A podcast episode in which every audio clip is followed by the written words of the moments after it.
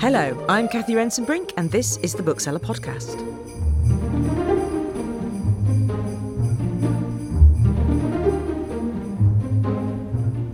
Hello and welcome to the December edition of the Bookseller Podcast.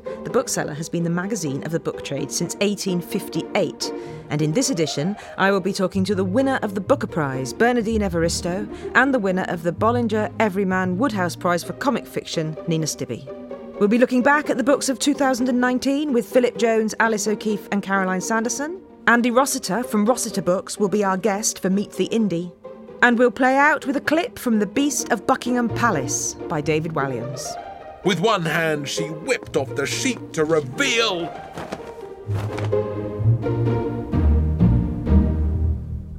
First, let me introduce you to this show's contributors and experts. We've got Philip Jones, Alice O'Keeffe, and Caroline Sanderson from The Bookseller. Hello. And with me, as he is every month, is The Bookseller's chief exec, Nigel Roby. Hi, Cathy. Thank you for coming, everyone. 2019, a good year in books? Philip, start us off on that subject. Yeah, I think so. Another year of print book sales growth, uh, which is always, uh, I think, indicative of a wider sign of health within the book trade. I think when booksellers are happy, particularly high street booksellers, then we all feel good about the industry. And of course, it's been a big uh, moment for Waterstones and its MD, James Daunt, taking over at Barnes & Noble in the States. Mm-hmm. So another kind of validation that his strategy of turnaround at that big book chain has, has worked really well and is now hopefully translating overseas. So yeah, a big, big year in that sense. Mm-hmm. Wasn't without its controversies. Yep, we had the Booker Prize, uh, which went to not one winner but two winners, which I think is a controversy that will will rumble on. And clearly, the people behind the Booker weren't very happy about it, and I, I think it's not played out particularly well for the authors. I think who who- who've kind of had to share that prize. hmm And they were, of course, Margaret Atwood with The Testaments and Bernardine Evaristo with Girl, Woman, Other. Yeah, who uh, you know lately got into a bit of a, a fight with the BBC because she was othered by a BBC presenter who who described her as uh, uh, Margaret Atwood won the Booker and another author, and uh, I think that's indicative of the fact that it was a shared win, which took away I think some of the limelight from that book, which otherwise most people I talked to said should have won outright. So a bit of a sort of tarnish on that prize, I think. This Yeah, year. completely. I was thinking anybody should be banned from having an opinion unless they've read both. I have read both. they are both very good winners, but yeah, I think, you know, should have picked one. Yeah. I'd pick Bernardine Evaristo, but, you know, anyway, should just pick one. But it has started a kind of whole conversation about prizes, which I think is probably quite useful. Mm-hmm. With the Turner Prize this week, obviously awarding it to the to the four artists, not picking one. And you know, there is a big, I think, debate to be had about the usefulness of prizes and um, whether we should be selecting winners from, uh, you know, what is a, essentially a subjective conversation. I do think, as someone who's been shortlisted for things and never won anything, Sathnam Sanghera made this point, and I completely agree with him, that it would make you feel kind of like even worse if you were one of the losing authors, but uh, and they like hadn't just picked one person. it got like they couldn't decide on one, so then it makes the rest of you that don't get picked at all feel even worse about it. Yeah, imagine they picked four but left one on the sidelines. God, that's awful, isn't it? That's something else to worry about as you're waiting for the announcement. What if they pick the other five as joint winners and Everyone then else is good, apart from yours. Alice, what were your book highlights of the year? Your sort of personal favourites? Oh, Cathy, that is just an impossible question to ask me. Uh, I mean, every month I have to pick uh, one book of the month, and unlike the Booker judges, I managed to do that. um, but I also pick um, sort of four editors' choices, which, generally speaking, could have been my book of the month. I just have to pick one. So it's a really cruel question. I mean, I've I've managed uh, to follow the brief today, and I've chosen three out of literally hundreds that I've probably read, um, and I've actually gone for one non-fiction. And I hardly ever, ever get to read um, non-fiction because obviously my day job is all about fiction. But this one really stood out is She Said by Jodi Kantor and Megan Twohey. And I'm sure most people are probably quite familiar with those two names. Uh, those are the journalists working at the New York Times who broke the Harvey Weinstein story and won the Pulitzer Prize for it. And this is basically the story behind that story in the paper. And it shows you the months of work they did, the meticulous picking through NDAs, persuading people to talk, and then persuading them to go on the record. It works on two levels, really. You, you understand how investigative journalism is done at the top level and what goes into it, and not just those two particular journalists, but their editors and the people in charge running the paper. And of course, it's also the story of how Weinstein operated, how he was allowed to operate by the people around him, how his behaviour was covered up. And I have to say, it reads like a thriller. It is so suspenseful, mm. it's edge of your seat stuff. And I literally couldn't put it down. I was parking my children in front of CBeebies and just letting them, you know, watch as much as they wanted and giving them fish fingers for the third time that week because I just literally couldn't put it down. I carried it around with me. Um, so uh, really highly recommended. Oh well, that's me. very good, and that's good news for me actually because I have it at home and um, I've you been saving it for yeah, when work is done. You will love it. Ooh, I promise you. It's brilliant. Thank you. And what about a novel on your more familiar turf? Yes. So it was so difficult. I mean, I, honestly, as I say, I could have picked any of my of my twelve books of the year, but I've gone uh, for two. The first one I'm going to talk about actually missed new titles because it was one of those books that, very annoyingly for me, is crashed into the schedules quite late because at the bookseller we were, Caroline and I, four months ahead uh, of publication. And I remember opening my book post one morning and seeing this proof and shrieking because I recognised the name. She is again actually a journalist um, for the New York Times. And then checking the AI and seeing that it was coming out in two months' time and I'd missed it for new titles. And it is Fleishman is in Trouble by Taffy Brodesser Akner. I hope I've said that right. And it's just brilliant. It's set in New York, in Manhattan, and it opens with Toby Fleishman, who is newly divorced from his, as he comes to describe her, nightmare wife. Um, and he's entering this exciting new world of dating apps and all these women wanting to sleep with him. And he's free of his wife and he's only got his children part time. So he's getting stuck in in more ways than one. And then suddenly, very inconveniently, his ex wife, Rachel, disappears and she leaves him with the children all the time. And he's got this very busy, important job. Um, he's a doctor in a hospital. Um, and he's juggling all this and he's got to find her as well. well. We know where she's gone. And as you're reading, you can sense another story below the one that Toby is telling you. And sure enough, sort of over halfway through the novel, towards the end, everything is turned on its head, and you realise that everything you've read is not actually the case. And this is such a clever book. It's so funny. She really skewers a certain kind of social strata in Manhattan, but she does it so well. It's so sharply observed about women and men and marriage and divorce. It's very funny. And I just whipped through it. I mean, it really is a kind of blistering satirical novel. And it's also such a page turner. Excellent. Another good recommendation. Actually, my friend and our later guest, Nina Stibbe, is always telling me to read it because she says it's very funny. You've got to read it. Honestly, yeah. you will love it. And there aren't enough funny books. I'm always yes, looking for funny books. It is so. really funny. There we go. Well, I feel it's like, great. I mean, you're sorting me out for my Christmas reading. Caroline, what about you? What would you recommend? I didn't get to read She Said because when I was covering it, it was still sort of embargoed. So I've definitely sold that one to me. Mine are, and I'd, I'd just like to reiterate that this is cruelty to book reviewers, this whole process. But um, I'm going to do them in sort of chronological publishing order, I think. So back in February, I covered the most, in fact, it was my book of the month as well, most extraordinary memoir, War Doctor Surgery on the Front Line by David Nott.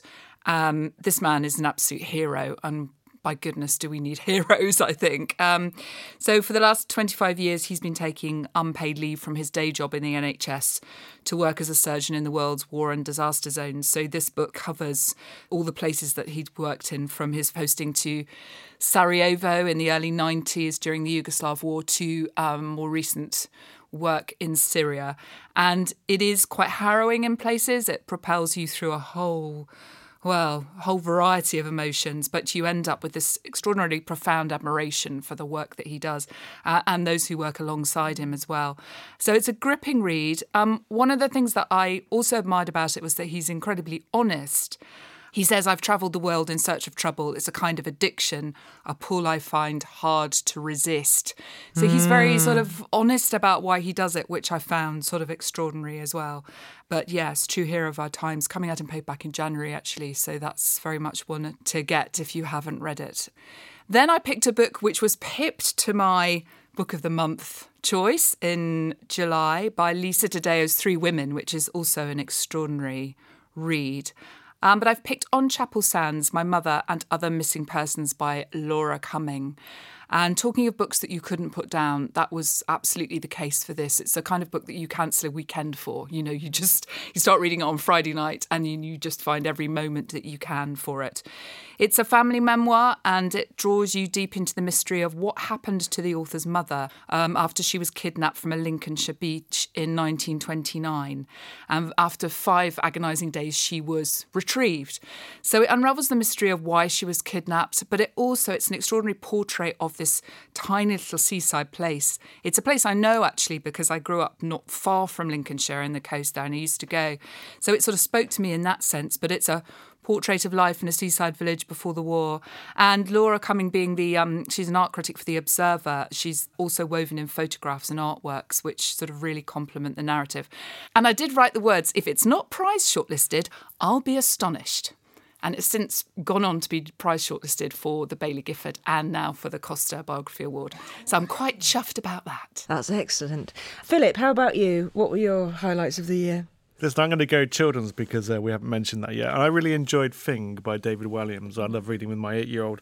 And uh, he went down a, a, sort of age group and um, just laugh out loud funny. Mm-hmm. And I really enjoyed reading it. And, and then the eight year old kind of read it on his own, which is also a joy. And also, uh, in the same sort of vein, was Charlie Changes into a Chicken by the agent Sam Copeland. Oh, we've read Again, that. was sort of raucous, laugh out loud funny, and a completely new and I thought wonderfully authentic voice. Again, the acid test was my eight year old. Would he pick it up on his own and, and read it? And he did, which is um, perfect. And then I would say we had two big event books, didn't we, during the year? Mm-hmm. Maybe more than two, but two ones that I recollect now. One was Margaret Atwood, The Testaments, which of course has already been mentioned, which delivered uh, I thought, um, and was a great continuation of The Handmaid's Tale and deserved everything it got, both in terms of sales and uh, accolades. And then the other was The Secret Commonwealth by Philip Pullman, mm. which was a, I felt, a revelation in terms of moving that story on Absolutely. after the original three books. And that, allied to the BBC TV series, which is showing at the moment, just made the whole year a bit kind of Pullman-esque. Mm, and uh, yeah.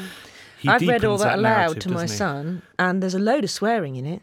Yeah. Which I mean, I really enjoy. I, and it, it, ena- I do swear quite a lot at home. My husband disapproves of it, but it, it enabled me to say, "Don't say that at school, Matt." After I'd read out the swearing, I said, "And if you do say it at school, and someone says, where did you learn that?' Say from Philip Pullman, not from my mum." well, one of my favourite moments of the year, I think we'd we'd listed um, the book as a children's book. I think on on social media, uh, quite rightly so, because I think that's how it's categorised. But then Philip Pullman tweeted back saying "children's question mark."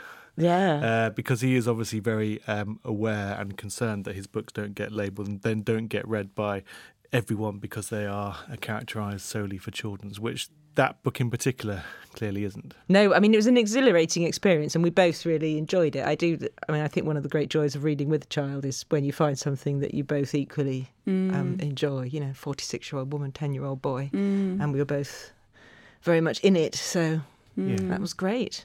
Um, I I would say, I mean, I'm with the Booker judges actually probably on my two favourite books of the year, as in Margaret Atwood's The Testaments and Girl, Woman, Other by Bernardine Evaristo. I loved if you were asking me to pick a novel. I think Alice uh, very kindly picked a piece of non-fiction, and I haven't picked any fiction at all. But if I were to pick one, I enjoy. Again, that for me was a page turner. It's so brilliantly done. The different voices in it. It's extraordinary. Um, Girl, woman, other. Yeah, it's, I mean, it's just wonderful. It's completely exhilarating, isn't it? And yet she never loses. I think I love those narratives where there's lots of voices. It's a, I call it a relay narrative where the action passes from one character to another like a baton does. But often the downside is that it can spin out a bit, but she just never loses the. Well, the it keeps you on your toes, but then I, I Absolutely. like that. I, yeah, I like me too. And I very thought it was a real page turner. Again, it was one of those. I was trying to. Um, I was. I said burnt food because I was trying to read it whilst cooking. You know that My kind children are older now, so I don't exactly have to put them in front of CBeebies anymore. But um, even so, and it's yes. quite in hardback. It's quite a big thing to have in one hand, and just sort of stirring and not looking. Yes. it's great fun. I do want to throw in a debut, uh, which I just loved as well, which is the Confessions of Frannie Langton by Sara Collins, which has Oh, just been uh, Yeah. shortlisted for the Costa First novel, um, and I just think that is a, a spectacular novel and really takes you places. Um, tell me what you would like. So under my Christmas tree now, I'd like basically all the books that you've mentioned that I haven't read. Tell me what you would like. To, if I could be your book Santa, what would you like under your Christmas tree on Christmas Day? Alice, what would you like? Well, I'm going to ask for non-fiction, please, Cathy. Mm-hmm. And uh, as Caroline often says, celebrity memoirs can be a bit hit and miss. Um, but I have heard such good things about Elton John's Oh, Me. um, and these words particularly keep cropping up in the reviews. Refreshingly candid and hugely entertaining, which means it must be an absolute gossip fest. And um, I just think it sounds wonderful. It's a bit of escapism, which we all need, a bit of a, like a nose through celebrity lifestyle. So I would like that, please. What about you, Caroline? I, I, yes, Alice, yes. Utterly irresistible. Well, I have a bit of a tradition at Christmas. It's one of those funny things that because people know what you do, they're quite scared of buying you books, which is a bit of a shame, really. Um, but I have a bit of a tradition of asking for what's commonly called graphic novels, but can be graphic memoir. If there's a new Posy Simmonds, that's me sorted, basically. But um, w- the bookseller ran a recent interview with um, a graphic artist and writer called Isabel Greenberg, who's written a book which I think qualifies as a graphic novel called Glass Town, which is about the Brontes and the imaginative world that they created. So I'd like that, please. And I've just recently discovered that the author of The Little Library Year, Recipes and Reading to Suit Each Occasion, which I know is a favourite of yours, Cathy. yes. Kate Young, the author, actually lives in Stroud, where I live. So I met her and um, had another proper look at the book. And now I'd like that as well, please. because there's, there's she has two books. I like them so much. Look, I'm unable to control myself. They're so good. And um, there's two books: the Little Library Cookbook and then the Little Library Year. Well, and they're both wonderful. Partly on your recommendation. yeah, and again, it- yeah. absolutely, you don't. I mean, if you want to cook, that's fine. Hmm. But equally, you can just lie down on the sofa and read them for the bliss and I joy. think therefore when the kitchen is closed on about December the 28th. Yeah, I can really imagine reading them whilst just eating a load of biscuits or something. There's that's something she writes about books like Little Women, like Anne of Green Gables, and there's something really joyous about reading the book. It feels a little bit like rereading those books, which I also Oh, well, like uh, can I add that to my list, You well can. I'm Elton gonna. John? I'm just going to gift you the extra. greedy Everybody here, can have that. I'm really enjoying this books. Santa role. Uh, Philip, what do you need me to come and sprinkle under your Christmas tree? Of course, people never buy me books anymore, so it's uh, it's all very sad. Um, I'm just reading A Gentleman in Moscow by Amor Towles, the American author. I'd quite like his backlist Oh, right, because yeah. he is a brilliant, brilliant writer. I'd like the latest illustrated Harry Potter. The Goblet of Fire. Bloomsbury does sometimes send me a copy of those, but they're so big and hefty that I can't cycle home with it. So I'd quite like it delivered by a elf under Yeah. the tree. And um, I'd like a hardback edition of Madeline Miller's Circe because I read it as a proof, and uh, proofs do degrade slightly faster than hardback. So Yeah. I'd like a proper version, please. Very specific. Right, well, I'm going to wave a little wand. The other thing as well, I still think this is the best present. It's my favourite present as a child, still my favourite present now. I really love it when someone gives me a book token. Yeah. I just find it so joyous. Yes. So, so, um, and I've got one at the moment for fifteen pounds, and I feel very, very excited about what I'm going. to It's a Waterstones voucher actually that somebody gave me, a little card, and I feel very, very excited about what I'm going to do with my But fifteen it, it never pulls, does it? You know, you Doesn't. think we're, we're all lucky enough to be deluged with books, but actually just being given a book as a gift or No, going, as you say, yeah. going and choosing going one. going mm. into a bookshop with with like dedicated funds Yes. and then just being able to pick Yeah. whatever you want for a non-work related reason Yeah. is just completely joyous. Well, there's so many to choose from, aren't there? There are lots to choose from. Well, thank you so much, everyone. I'm so grateful that you would come, give us your expertise, and allow me to play fantasy Secret Santa. Um, I really wish I could just gift you all those things. Obviously, I mean, I can't really, but there you go. I wish I could. Maybe I'll try. Maybe I will wave a wand. But thank you very much, everyone, for coming in. Thank, Thank you. you. So, because it is December, in a spirit of festive abundance, we have two author interviews this month. Both prize winning novelists. We're going to be talking to Bernardine Evaristo, and we're going to be talking after that to Nina Stibbe. Bernardine Evaristo is the author of eight books of fiction and verse fiction, and she's a long-time activist for inclusion in the arts. Her most recent novel is The Astonishing Girl, Woman, Other, for which she won the Booker Prize. Bernardine, thanks so much for coming to talk to It's us. It's great to be here. What did it feel like to win the Booker Prize? Oh, it was just incredible. I, I don't think I it's really sunk in yet. I mean, I've been incredibly busy ever since. um, but every so often I reflect back on life before the Booker mm-hmm. and what the Booker meant to me. And I just can't believe that I've won it, to be honest. Mm-hmm. it's just. It is a dream come true. I mm-hmm. think, you know, that's the truth of it. And it's such a game changer in terms of my career. Mm-hmm. You know, the book's the same. It's the book that it was, you know, before the 14th of October, but the context around it has changed. Yeah. And that's actually, it's a really exciting thing for me. Mm-hmm. Do you think it will sink in? Do you think there'll come a time when you just wake up and just, oh yeah, Yeah, just, you know- blase. um, I think so, probably. Mm-hmm. You know, um, I'm I'm in the sort of throes of it at the moment, Yeah. and I'm doing a lot of events, so I'm meeting people, and everybody's very excited. Yeah. Um, so I think eventually it, it, it will sink in, but um, you know. I don't think I'll ever take it for granted. Mm-hmm. I'm so happy to have received it. And at this stage in my career, you know, um, I'm not 21, um, I'm not 31, I'm not 41, uh, I'm not 51 actually. And, um, you know, to have been in the arts for 40 years and then to, to sort of walk away with this incredible prize, um, I think it's it's always going to be very, very, very special for me. The book's the same, you say. Let's talk about the book. I just thought it was astonishing. It's such an immersive reading experience, and it was a real kind of page turner for me. I didn't want to put it down. I burnt food because I, I was sort of balancing it while stirring and not stirring very well. How did the book? How did the book come to you? How did it start off for you? Yeah, it was. Um, Uh, the truth is, actually, I was writing a short story for the radio, mm-hmm. and I decided I was going to create four Black British women characters, and it became a, a, short story in verse because my background a long time ago was in poetry, and one of the characters kind of took hold with me with my imagination and i thought and she's called carol. Mm-hmm. Uh, i don't think she was called carol at that time actually. And i thought let me see if i can write her story. And so i began to write her story. And i can tell at the beginning of a work of fiction, whether or not it's exciting me, whether I think there's potential with it. And with Carol, she did excite me. She's a young woman. She's growing up in Peckham. She's got Nigerian immigrant parents. She's very working class, goes to a very um, under resourced inner city school, and she ends up going to Oxford and um, enters the corporate world. And I hadn't read a character like that in, in British fiction from a black perspective. And I just I just liked the journey I was taking her on. And her mother is called Bummi, and her mother came into Carol's sections because I was going back to Carol's childhood. And I really liked Bummi as a character. So then I decided to develop her. And in a way, that's how the novel grew. You know, one character would um, have their story, and then somebody else would appear in their story, and then they would have their own sections. Because the thing about the novel is there are 12 primarily black British women, um, but they each have their own section. But it's not a book of short stories, it is a novel. Um, and they're all kind of interconnected. Um, so each woman has a devoted chapter. Actually, there are four mother daughter relationships. And I think that came about because I was either writing a mother or a daughter, and then, you know, the daughter or the mother would appear in their section, and then they would interest me enough for me to then give them their own sections.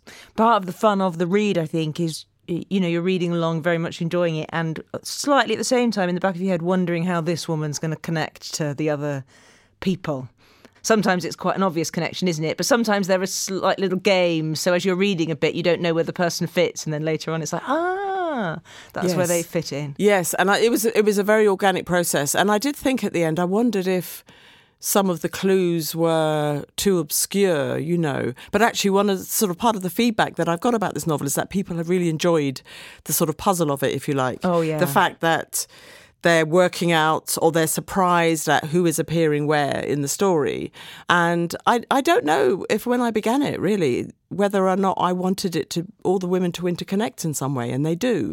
You know, there are X degrees of separation.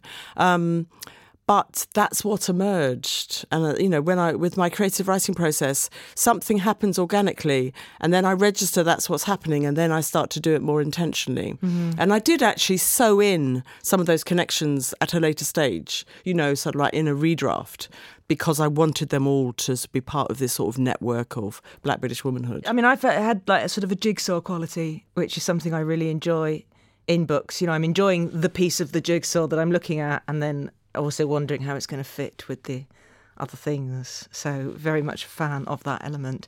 Is that usual for your process that your works emerge organically? I was teaching at um, one of the Arvon centres recently, and your novel Inverse Lara was on the shelf. So, I reread that, which was a great treat. Is that usually your process that you sort of have an idea and follow your nose? Yes, I think so. I'm not really a plot driven writer, although, actually, with this novel, there are plots in there, mm. but they're kind of really embedded and so almost sort of hidden. Um, my my work tends to be character driven. I might start with a character, or I might start with an idea, and then I see where it takes me. And as with Girl Woman Other, at a certain stage. I then begin to more consciously structure the work. But I don't, for example, plot a novel in advance. I'm completely incapable of doing that. Um, sometimes I might know the ending, but I'm not sure how I'm going to get there. Mm-hmm. Um, and in a sense, the characters start to talk to me as I write them. So I have an idea for, you know, whichever character I'm working on. And then it's the act of writing that reveals who they are and what their stories are. Mm-hmm. And I know that when I write fiction and I write characters that I have to make them complex and flawed, give them dreams, make sure they don't get what they want, at least initially, and give them agency. And all those things I do unconsciously because I've been writing for a very long time, and it's you know, with this book it's my eighth book. So as soon as I start writing a character, I automatically think about what they want and what and what the obstacles are against them, and that creates the tension I think for the um, for the reader. Mm-hmm. Tell us a bit about um, your activist work. Tell us a bit about um, you wrote a quick read called Hello Mum, which is wonderful. Uh, tell us a bit about some of that work and how you f- fitted it in over the years with your own creative. Yeah, practice. I see it as the two separate strands of my career. Well, there are three really. There's the sort of teaching because I teach at Brunel University London, um, and then there are my books, which are the main focus of my life, to be honest. And then there's the activism, mm-hmm. and I'm, I'm somebody who has set up various arts inclusion initiatives over the years, going back to setting up um, a theatre company called Theatre of Black Women in the 1980s, which was the first of its kind. And the reason we did that was because there was um, no work for us at that time. And we thought, well, we've set up, we'll do our own thing. Mm-hmm. And I have continued with that kind of can do attitudes, that sort of enterprising spirit, if you like, um, ever since. You know, I believe in community and I'm, I know that I have to look after in particular writers of colour, although not exclusively, or artists of colour. And if I can set up initiatives that make a difference for people, then that's what I do. But then on the other hand, there's my creative work, which is quite in a sense political in that I want to write those stories that haven't been told, especially stories about the African diaspora, and that's mm-hmm. what I do. So I guess there is a connection between the two, but I do compartmentalize them as well. Do you have to compartmentalize them as well to sort of get the work done? Do you have a do you have a rigorous process where you write at particular times and activist at other times, or does it not work well, like that? I wish it was kind of it's kind of compartmentalized to a certain extent, but then there's email, you know, and mm, everything just yeah. merges together. If I'm working on a novel, then that's usually I'm usually I'm always working on one book at a time. I never work on two two major works at a time, but I might have little side projects that I'm working on. And the activism is kind of ongoing mm-hmm. in the background, you know. Um, if I accept a commission to do something, for example, there's a commission that I've accepted that I need to deliver, and I know when I'm going to write it. And if they ask me in, in advance anything about it, I'm I can't answer that because I haven't set my head to even think about it. And I can't really tell them I haven't started thinking about it because they will think it's too late, you know, but I know how I work. I know that I can produce something very quickly and it's not going to the quality of the work is not going to suffer. But yes, I have to um, because I juggle lots of different things mentally I have to put things in their boxes and deal with them when I can. Mm-hmm. At the same time, the reality is that everything kind of it gets a bit mixed up sometimes. Mm-hmm. I know you're a huge supporter of other writers. And I wondered whether earlier on in the programme we were talking about Christmas and people were talking about what they would like, to, you know, what they would recommend as Christmas gifts. I wonder if you'd like to recommend a few books for our listeners that they should. Yeah, there's some really lovely books out there. There's a writer called Roger Robinson who's a poet, and I don't think enough people know his work. And he's written a book called A Portable Paradise, published by Peepal Tree Press. It's his fourth collection, and he actually writes about um, the Grenfell Tower tragedy. Um, but he writes about masculinity. He's from Trinidad, and he also writes about the uh, premature birth of his son. And so the, the collection is really wide ranging, and it's just the most exquisite, beautiful poetry collection. And it's on the T.S. Eliot Prize shortlist. I'm very happy to say. I hope he wins it. Then there are writers such as Diana Evans, who published Ordinary People. I think people should read that. I think Candice Carty Williams' Queenie is just such a great book. Sara Collins's The Confessions of Frannie Langton is a great book. And these are all my peers, if you like, who are also black British women writing books and adding to the sort of very small canon of our works in this country. Um, I, I do read widely, but I tend to promote the books I feel people are not necessarily going to come across.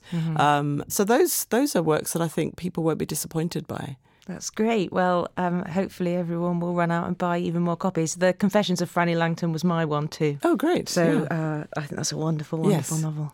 Thank you so much Thank for coming to see us, and thank you for talking to us with such generosity about your process and about the way you get the work done. And just all power to you as you carry on. thanks very much. What a pleasure it was to talk to Bernardine Evaristo. And now we have another prize winner. Nina Stibbe is the author of Love Nina, which was adapted by Nick Hornby into a BBC series. And then she started to write novels. Um, Nina, thank you for coming to talk to us. Thank you for having me. This novel writing career, you wrote three novels Man at the Helm, Paradise Lodge, Reasons to Be Cheerful. Now, they were all, weren't they, nominated for the prize, the Bollinger Everyman Wodehouse Prize for Comic Fiction. Yes, they were all shortlisted. And um, yes, and the last one, uh, Reasons to Be Cheerful, won it. I think that's what we're driving at, isn't we it? We are. So it wasn't Yes, a case won. of three times a bridesmaid and never a bride. No, thank goodness. No, I was a bit worried about that because I thought I'd just have to stop writing. um, but no, it did win, and I didn't think it would actually because it's it's sort of a trilogy, although they all stand alone. but I did think, oh well, I can't win. But then I thought, well. Everyone's made such a fuss, haven't they, about women not winning things that maybe I would. And I did. anyway, and it, also what was interesting was so I won it this year and it was a rollover year because the year before they hadn't awarded the prize at all because shouldn't really bring this up, but anyway, there weren't enough lols in the nominated books apparently. So they rather controversially said they weren't going to award the prize at all, and everybody was very, very cross, including me, because we all sort of felt that you know an organisation that's supposed to champion and support comedy writers to say none of us were writing any lols. So yes, it was a rollover year. So I got double the Bollinger and double the pigs. Tell us about the pigs. Yes, well, one of the prizes um, is a Gloucester Old Spot pig, a real one. Um, and if you win the prize, you go to Hay on Wye Literature Festival and you are presented with this pig. And I got two pigs. Actually, we're saying I got two pigs, but on the day, one of the pigs I was going to have went into labour. Yeah. So I couldn't have the two pigs. So I only got the man pig, but it was huge. Are they a couple? I think they were a married couple, yeah. The- The, two pigs. But I only got the one whose real name was Patches. But part of the deal is he is now called Reasons to Be Cheerful because part of the prize is the pig is named after your book. Brilliant. But you don't take the pig home or anything? No, but you do have visiting rights. So I have now got a pig in r- around the Hay on Wye area, and he he was amazing. And it was really funny because I was told that you the pig's coming because the pig arrives at Hay on Wye, and you pose with it in your best dress, and you know you pat it or or you know pick it up. But it was huge. And um, James Naughtie, who is somehow involved with this whole thing and had interviewed me on stage at Hay, had said, You've got to play with it. You know, don't be afraid of it. We need a good photo. Get down among the hay, as it were. And, and I really did. And I think the farmer was a bit shocked because I flung my arms round it. And he was saying, Oh, you know, be careful, be careful. Anyway, so there, there you go. I was awarded with this beautiful pig. Tell us a bit about Reasons to Be Cheerful. I'm holding the paperback in my hand. So the paperback's now coming out in January. A lovely, vibrant, uh, yellowy, orangey cover. Yes. Yes, thanks for describing the cover, Cathy. That's lovely. um, it is yellow. Um, yes, the book is a comedy coming of age set in the 1980s. It's the, the narrator, the protagonist is Lizzie Vogel. She's just turned 18. She's got this terrible menace of a mother. It's a bit of a romance, but it's also an adventure in that she ends up working for a really horrible person and she takes matters into her own hands and she breaks the law and all sorts of comedy and poignant things unfold. And I think it's mm. funny. I hope it's funny. It is funny. Is it? Yeah. Hooray! Lots of very good jokes. well, it made the judges laugh out loud. It made them lol. Thank God it made them lol. Um, you've had a very interesting year otherwise as well, haven't you? A very nice Yes, writerly year. I Tell us a bit about have. that. I've had a great year. Well, that book came out in March, but also in March, I was asked to interview Helen Fielding and David Sedaris together, Mm. all three of us, Mm-hmm. on stage at the British Library. Uh, the British Library do these wonderful events, and this one was about about diaries and diary keeping, and and to talk about their um, their diaries that they keep there. And it was just wonderful to meet them and to see David Sedaris would be wonderful to see Helen Fielding would be wonderful, but to see them interacting on stage was bliss. It really was fantastic. It's very, very funny. And they're both very funny and very nice, just as nice as you'd want them to be, just as witty and clever. Yeah, I've had a great year um, going to book festivals as well. And I've met lots of exciting authors and I've been on stage with lots of exciting authors, such as Lissa Evans, a great comedy writer, and Brian Bilston. And um, I've also met the comedy writing legend Sue Limb, who I was on stage with at Stroud Book Festival. So I've had a, a really good sort of comedy book writing fun year. And I actually also went to hear a recording of Marian Keyes' Radio 4 series that was on fairly recently and met her as well. So She's a very funny woman and a very, very, nice woman. funny, and I never stop saying it. I think she just should be on Radio 4 all the time. Mm-hmm. They should dump some of the old ones and get her on. Dump the old ones and get her on. You know, some more women's voices would be nice, and particularly hers because she is so funny and she's such a good, generous, honest person. So yes, um, yeah, it's been a really fantastic year. I mean, apart from all the awful things that have been happening, let's not forget those. But no, let's forget those. But I've been, yeah, let's just focus on the the good, the good. Yes, Yes, the personal has been good. yeah, on the whole, yeah. Yes. So you obviously enjoy getting out and about a bit. How do you balance your your writing with all the, the all these activities? Do you have a plan? Do you have a process? Do you have a routine? Well, it's difficult when a book's just come out because, as you know, you have to go out and about and meet people and do podcasts and interviews and stuff. So it can be hard. But when I'm at home and I'm settled and nobody really wants to speak to me anymore, I do try and get up and write in the morning. That's my top tip to anybody. And it's people don't want to know that they're morning people because they'd much rather pretend that they're nighttime people. Um, but I am a morning person, it turns out, sadly. And so I get up and I get on with it. And then, sort of by tea time, I've usually achieved something. And tell us about Christmas because you wrote that very nice book called An Almost Perfect Christmas, which I must say did did help me because I'm a total Scrooge really when it comes to Christmas. But it, your book did help me have a better attitude about Christmas. Yeah, I think that's really interesting about that book because it's just a little dinky little book, isn't it? And it, I think it did turn on a lot of Scrooges to Christmas. I think partly because I wasn't too twee about it and I admitted how awful it can be. And also, my main message was make it Christmassy, but don't try too hard. Yeah. So, yeah, I like Christmas. I like it a lot because I just like the idea of people having a bit of time off work. Of course, that's not the case for everybody, but um, I like that you can shut the door and just make lots of cakes and things like that. I do love that. And I do like buying presents. I don't like getting them as much because you never, you never get anything very nice, do you? to be honest. If I could just buy my own presents, but I don't. But I do like buying presents. I'm very fussy about buying presents. I will only buy the perfect gift, as you know, Cathy, because I've bought you a couple of You, you bought me the best present I've ever had Yeah. ever recently. That was a book. That was a book, yeah, the roasting tin book, Yeah, which she- I I highly bought- I recommend. bought her the roasting tin Changed my life. Um, to- what would you recommend that people buy for people this Christmas, books wise? What do you think would be nice Books-wise, under I people's think my, trees? my top two would be Jonathan Coe's uh, Middle England, Mm-hmm. Um, which of course has just been shortlisted for a prize, hasn't it? The Costa. I The think. Costa novel, yeah. Yes, that's a lovely book. It's very, very funny and compassionate, but clear-sighted and fair, as he always is. He's he's a very fair but funny man. Can I tell you what I really want to know about that? yeah. So I really enjoyed that novel. In it, one of the characters went on a speed awareness course. Yes. Sometime later, when I was on a speed awareness course, and it was so boring. Yeah. I mean, I do admit I was speeding, so so I had to take the pain, but it was so unbelievably dull. To get through it, I just kept thinking how I could make a piece of fiction out of it. Yeah. And then I thought, I bet Jonathan Coe went on a speeding He speed did. awareness course. Did he? He did. you know he really that? did. Yeah. He and I did a little thing together, and he admitted it yeah. in front of other people. I'm not just ratting on him. He actually did.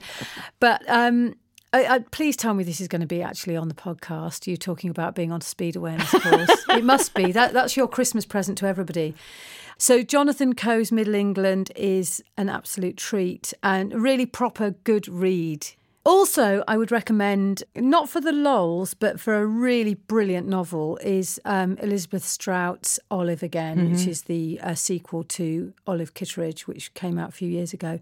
It is brilliant. I'm sure everybody's heard of it and knows about it, but I really would recommend it.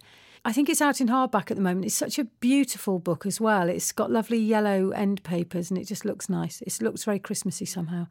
Also, cookbooks are always really lovely presents. I love getting them. That's about the one present you could get me that I'd be pleased with.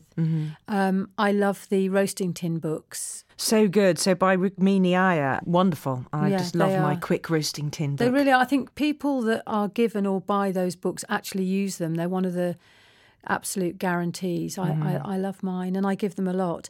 Um, I also really enjoyed Fleishman is in Trouble by Taffy Akner Brodessa. Ah, that one of our earlier guests picked that as well. I Yeah. said that you were always trying to get me to read it, telling me it's very funny. It's very funny, and um, you know, it's very now as well. I think that's always n- nice.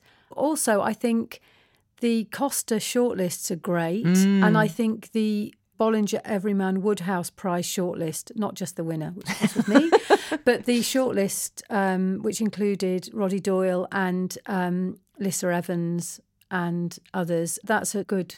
Some good, good picks gift. in there, yeah, because they're funny. It's nice. I think we need funny books at the moment. So I want to ask you something because I um, said earlier on on this program, and I really believe it. I think a book token is a really good gift. It's certainly a really good gift for me. I really like getting them, um, but I think you might have a different view about the appropriateness of vouchers as presents. Yeah, I, I've always been a bit against gift vouchers and tokens unless it's sort of a proposal of marriage or sex. or, you know, I'll clean your car for you inside and out. But I, yeah, I think they're a bit boring. I, I'm, I hate to say it about book tokens because, of course, it's you know money in the bank, and I did quite like it when people gave my children book tokens when they mm-hmm. were little because it forced them to spend their money on books. I'm a bit against tokens. I think they're a bit boring. Sorry, although actually for me it would probably be better than the gifts that people actually give me. So I thought it might be a solution. yeah, maybe a solution, but I'd just lose it. That's the thing. I wouldn't actually. So that's very good for booksellers, isn't it? That somebody will buy the token, I wouldn't actually spend it. that's actually a very good thing on this podcast to say. So get everyone book tokens and hope they lose them. so they have to buy the books they want with their own money. So they, you, yeah, Double bubble. exactly. How to keep the high street strong and vibrant. yes. Thank you very much for coming in to talk to us, Nina, Thanks and happy having me. Christmas. Happy Christmas to you. And so now I'm going to hand you over to Nigel for Meet the Indie. He'll be talking to Andy Rossiter. Thanks, Cathy. And yeah, Andy Rossiter, Rossiter Books. Are you there, Andy? I am. Oh, I well, am well, that's good. So, Andy, sort of tell us, Rossiter Books, you are, I know from the name that it's Ross on Wye, but you're going to tell me it's got nothing to do with the fact that your name and Rossiter and Ross on Wye are all the same thing. No, yeah, no, nothing to do with that at all. Just just happens that we uh, we live between Monmouth and uh, and Ross on Wye, and obviously, yeah, Rossiter is uh, is our surname. So uh, when we set it up, we thought uh, thought thought thought we call it that. Now, hold on a sec. You've got two shops or three shops? Three shops. So we opened um, in Ross on Wye uh, in April 2010, uh, and then a year and a half later in Monmouth in uh, 2011, over the border in Wales. And then last year in August, we opened uh, up in Leominster, up in North Herefordshire. Is this a bold and crazy move, Andy, or you know, uh, the shop's doing so well that you're going to take over the world, and you know soon you'll be rivaling Waterstones, or what? I don't think we'll be rivaling Waterstones anytime soon, but no, no, I think it's um, you know, I'm I'm one of those sort of ex Waterstones contingent, uh, so sort of started life with Waterstones back in uh, '88, October '88, in fact. Same day as uh, as Patrick, uh, your your You're one of kidding. your previous podcasters. Yeah, same so day. Pat- Patrick Neale of Jaffe and Neale. Exactly. Yeah, yeah. So we uh, we joined on the same day in Waterstones in Bath. He had been an ex training manager for Waterstones, so uh, for uh, for Sainsbury's, and uh, and so had I. But we we hadn't known each other. So uh, yeah, just one of those um, This is strange surreal. coincidences. This is like some Gwyneth Paltrow film. I know. I know. So 1988, did you go straight into um, Waterstones? Was that your kind of first job? Uh, no, I was uh, yeah training manager for Sainsbury's beforehand. Really didn't uh, suit me, so I kind of had about six seven months of that, and then bailed out. Originally, only joined Waterstones in Bath for two weeks while they moved and set up their uh, their new store in Bath. They they used to have a very small store at the top of Milsom Street in Bath, and they were moving to much bigger premises. And um, yeah, stayed there, and you know just loved it. Wow. For April 2010, myself and uh, my wife Victoria opened in Ross on Wye. There's two really expensive parts to opening your own bookshop, which is obviously uh, you know the, the stock and the fixtures. Um, we had been sort of researching indies and setting up indies for about a year beforehand, and then uh, while I was running the Waterstones in Cardiff, uh, Borders, the chain, went under. And they'd opened a, a very new store um, in Cardiff, less than a year old, uh, about three doors away from me. So I made an offer to the receiver and managed to get about two stores worth bookcases and um, and tables and, and things, very expensive things like um, acrylics for uh, for use with um, children's picture books and things like that. So we got a really good start in that we were able to to very cheaply set up those uh, first two bookstores. Oh, what a brilliantly cunning way of doing things. So Without tell us about. I know where you are because um, my parents, who always seem to get mentioned on the podcast, are not a million miles away up in Shropshire. Um, and I've I've certainly been to Monmouth.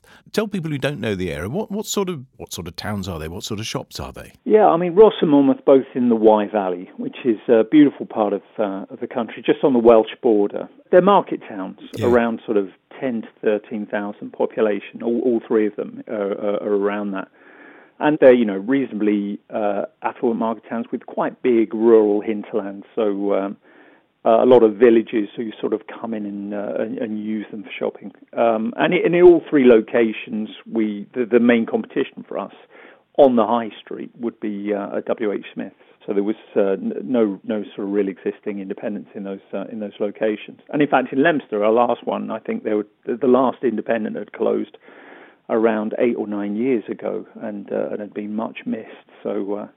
We got uh, a very, very good reaction indeed when we when we opened there recently.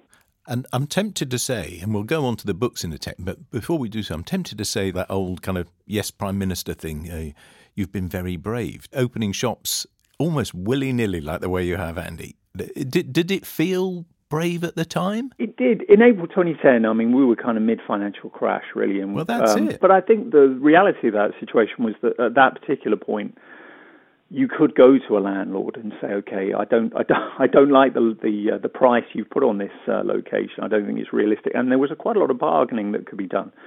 So I think in those first two stores, we were able to do that and sort of bargain down. And because of the way we'd done the fixtures and fittings, we felt we, we we'd gone in, in in a particularly low risk way and not laden ourselves with uh, lots and lots of debt. And because I'd been immersed in Waterstones and that sort of events culture of the very early Waterstones in particular, we knew the kind of vibrant independent that we wanted to set up, uh, you know, that would be would be very heavy with events uh, as well. Um, and we knew that just throwing open our doors would, was um, not going to drag people in. It would need more than that. And I think the locations that we set up in, typically, I mean, Monmouth has got a couple of theatres. But Ross on Wye and Leominster, for example, are, are not places where you would have sort of permanent theatres or even cinemas. So I think they were very appreciative of the fact that of us sort of bringing authors in and um, and being a location as well, for example, where we would sell tickets for temporary theatres or part-time theatres. So we became a, a you know very much a cultural centre there. Yeah, and I think that's what a lot of bookshops are now finding, or indeed local councils hopefully are recognising, is that that bookshops bring a lot of value to the high street. Uh, there, there's a sort of Cultural hub. Yeah. cultural hub, we'll call Yeah. it that. And events, are they still important for you? I, I kind of know the answer to this question. You've got Sophie Hannah coming in soon, I think, haven't you? Yeah, we yeah, we have, and we you know we just had Rick Stein, and Oh, yeah, wow. no, they they they're they're fantastic for us. You know, big big and small. I think they they keep it really really vibrant. Rick and Sophie are obviously selling well. What what else is selling well? What's going through the tills at the moment? Um, yeah, the boy, the mole, the fox, and the horse. I think is working well for uh, for for everybody. Now, tell me a bit more about that because I've heard lots and lots of mentions of it, and I've seen it in in windows. Uh, I mean, apart from the fact it looks gorgeous, what is it? Is it children's book, adult book, what? I think it's a bit of both, but I think it is mainly for adults. I think uh, Charlie Mackesy uh, apparently had done these sketches and originally done them uh, o- online, but it's just, um, you know, it's a beautiful book that gently tells the story of this uh, of this boy uh, kind of meeting the mole and the fox and the horse, and just has has just sort of words like "be kind" and just you know, uh, it's a, a very easygoing, sort of mindful full book, uh, and and really seems to have uh, hit people. I had one customer who bought a copy from us, and within the week was phoning up and saying, "Look, I'd like four more to um, to, to, to to give to family," and um, it just really seems to have uh, have caught on. I mean, other ones for us. There's a um, a book called Down in the Valley: A Writer's Landscape, which is a beautiful hardback from Penguin, uh, from Laurie Lee, where he uh, has written about the uh, the Slad Valley in the Cotswolds, um, and apparently has never been uh, published before. But that's kind of riding really high in our uh, our bestseller list as well.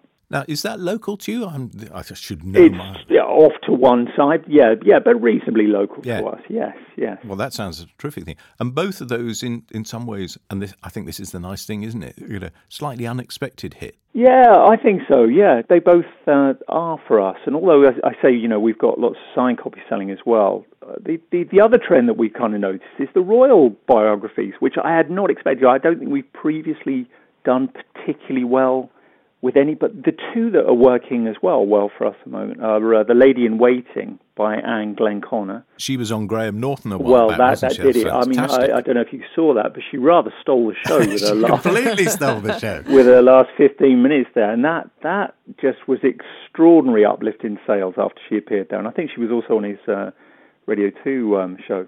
And the other one that's doing well is the the other side of the coin, the Queen, the Dresser, and the Wardrobe by Angela Kelly is um, is the other one that's that's uh, riding high for us. And I say that I think we, it's because not- of the crown, Andy, isn't it? I think so. Uh, yeah, Because yeah. I think people watch the crown and then want to know m- more and they want the background and stuff. I think yeah, I think particularly with the Princess Margaret stuff that uh, is currently uh, is on there. Yeah, I think I think you're right. I think that's uh, that that that's the driving force. No, I think it's more fundamental. I think it was, Monmouth was a royalist area in the Civil War. I've, I've seen You that think it goes back to that? then? yeah, yeah, people hold on to these things for a long time. that's right. Um, There's there's there's a long memory. and if a customer, not a local, uh, was coming into into the shop, if Cathy was arriving, you know, Yes. you know, and you didn't recognise her, um, what, Impossible, obviously. Undercover. Yeah. If I was Impossible, undercover in obviously. Rossiter Um, Books. um, Cathy, mystery shopper Rentzenbrink, arrived. So, so what are you going to be pushing to, in her direction?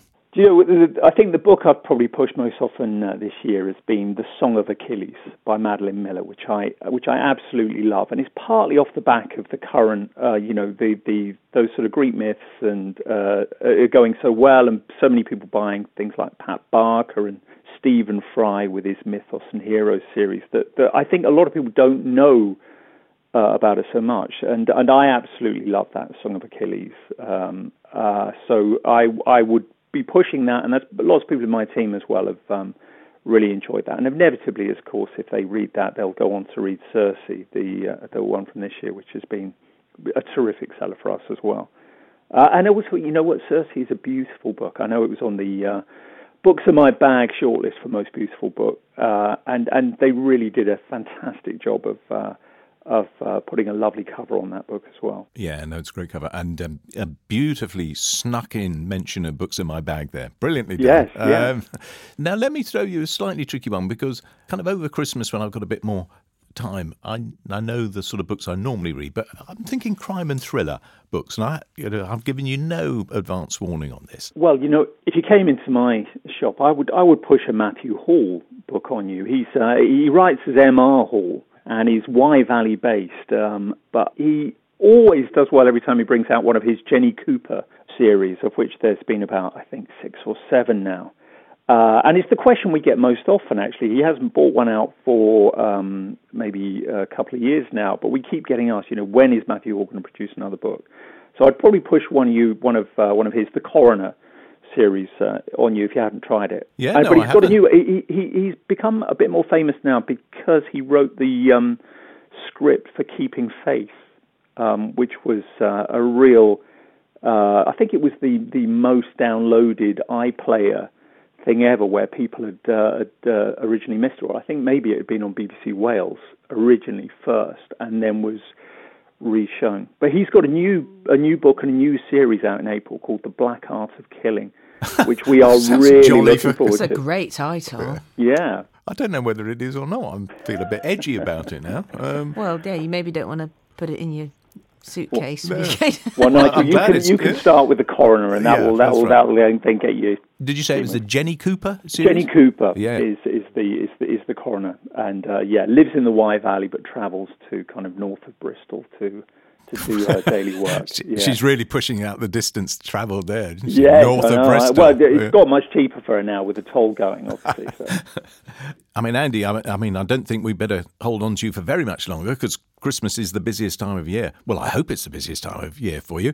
Is it? Are the are the crowds starting to form? They are. They are. I think uh, after a um, uh, sort of uh, Brexit-induced uh, slight sort of coma and flatness in sort of October and early November, it really feels like it's lifted off, and it, it has lifted off big time for us now. We've we've, we've found in the last two weeks in particular that we've got huge increases, and it's for us at the moment as well. Fingers crossed. It seems better than last year, which is uh, which is terrific. Yeah, and you sort of keep going. You know, this this really is the local ad for you guys. You know, when are you open till? When can people still buy their last minute stocking fillers? Well, we're open in, on Christmas Eve. We only close for uh, Christmas Day and Boxing Day, and then open again. So no, we, we are there and ready, and hopefully with uh, with tills ringing. Well, that's fantastic. So, anyone local to any of your three shops, head on down to Andy and Victoria's shops. And if you're heading that way for Christmas, do the same. You're open till Christmas Eve. Absolutely fantastic. Andy, thank you so much. I know it's a crazy busy time, and you know, you having three shops must be insane for you. But um, thanks so much. Best of luck for Christmas, and and thanks so much for talking to us. Thank you for having me. All right. So now let's get out and about. Now, as I remember very well from my 10 years in bookselling, there does come a point in December when there aren't really events because all you're doing is selling books as fast as you can. But Nigel, you've been scouring Bookgig for us. What have you got for us in the way of events? Yeah, no, you're absolutely right. There aren't as many as normal months, but there are a couple, and there are a couple of standout ones, I think. The 14th of December, so really working right up to the end. Ian Rankin up in St Andrews talking about uh, West Wind, his new book. Mm-hmm. I mean, mm-hmm. that's just fantastic. I mean, Ian Rankin, national treasure, surely. Yeah, national treasure of two countries. And do you know what, as well? He's a very nice man. No, he's a tell lovely you bloke. That when I was back at Waterstones, one of my last Christmas events one year was uh, Ian Rankin at Waterstones Piccadilly, and I had to introduce him. And I was so ill and overtired that I'd completely lost my voice. Then I had to leave the room because I was coughing so hard. And he was just so nice about it all. He was so kind to me. Oh, now I go. remember. Yeah, he was talking about that weird bookseller back from the 80s. um, this uh, woman just kept coughing all over me. No, coughing. he was just he was so incredibly nice. Yeah. So there you go. Well, everyone says it. I mean, that is the national treasure thing, mm-hmm. isn't it? Mm-hmm. Everyone says it. Ian Rankin, lovely bloke. And from one good bloke to another, Adam Kay. He is working all the way through up to Christmas. I mean, incredible number of gigs he's doing. Uh, he's in Liverpool on I think the fifteenth of December, and just scrolling down now, he's in Guildford on the eighteenth. He's in Hull. He's in Salford. I mean, he's scattered scouring the country. Fantastic effort by him. And that's talking about Twas the Night Shift Before Christmas. So I'm sure very he'd be apposite. yeah, I'm sure he'd be the first person to point out that even doing all that hard work, he won't be working as hard as the NHS doctors and nurses will be. Thank you. That is a public service So, announcement uh, from. The- yes, as he makes the point very well in "Twas the Night Shift Before Yeah, Christmas," and some very good advice about how we could support health workers at this time of the year. But we should be nice to everyone, shouldn't we? Hardworking booksellers, everybody. I think be nice to retail workers as well at Christmas is another really important thing. So maybe we should leave everyone with that aspiration to be kind all round, peace and goodwill in general. That's it for now. I hope the festive period brings you everything that you desire. Our next podcast will be in January 2020. Who knows where we'll be by then? Thanks to Bernardine Evaristo, Nina Stibbe, Andy Rossiter, Philip Jones, Alice O'Keeffe, and Caroline Sanderson. If you'd like to talk to us, you can tweet at The Bookseller or come to our Facebook page or just email us on podcast at thebookseller.com. And we would be extremely grateful if you felt inclined to leave us a review wherever it is that you listen to your podcasts. And now, here is a clip from The Beast of Buckingham Palace by David Walliams. The nanny is played by Joanna Lumley. And that will end the December edition of the Bookseller podcast. This has been a heavy entertainment production. I'm Cathy Rentzenbrink. Thanks for listening and happy reading.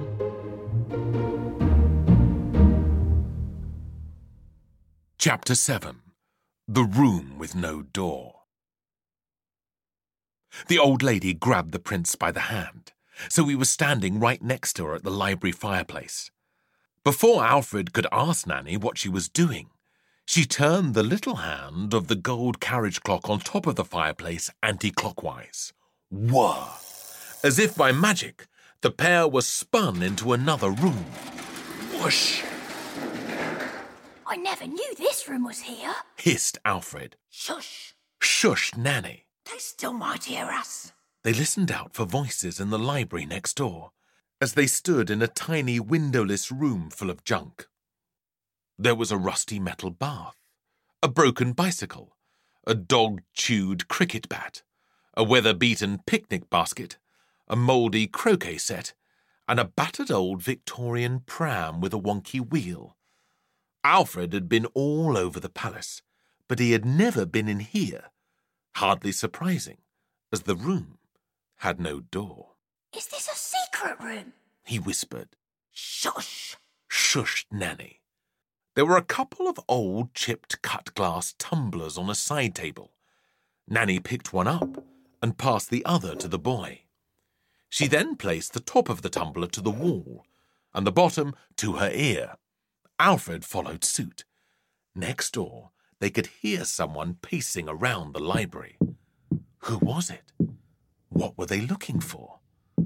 Whoever it was, and whatever they were looking for, at last it sounded as if they'd found it. After a short while, the pair heard the library door close. They were safe. For now. In answer to your question, my little prince, began Nanny. Legend has it that there are many secret rooms and passages all over Buckingham Palace. I know of just a few. They must have been built here during World War II. Yes, for the royal family back then, in case that stinker Hitler invaded. King George VI. Oh, my little prince, you've been reading all those books piled up in your bedroom. History books are my favourite. I know. George VI had a wife and two daughters. The elder one became Elizabeth II. Full marks, clever clogs. Elizabeth II. What a ruler she was. We'll never see her like again. Prince Alfred, who was next in line to the throne, nodded his head sorrowfully. He knew more than anyone of his failings. If only he could be more like the great kings and queens of the past. But nature had played him a cruel trick. He was a sickly child.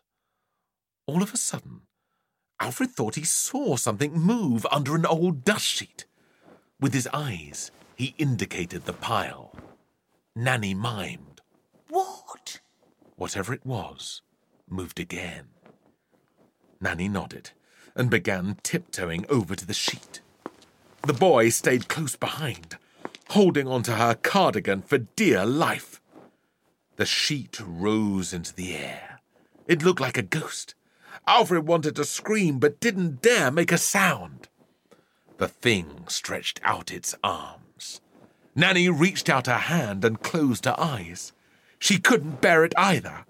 With one hand, she whipped off the sheet to reveal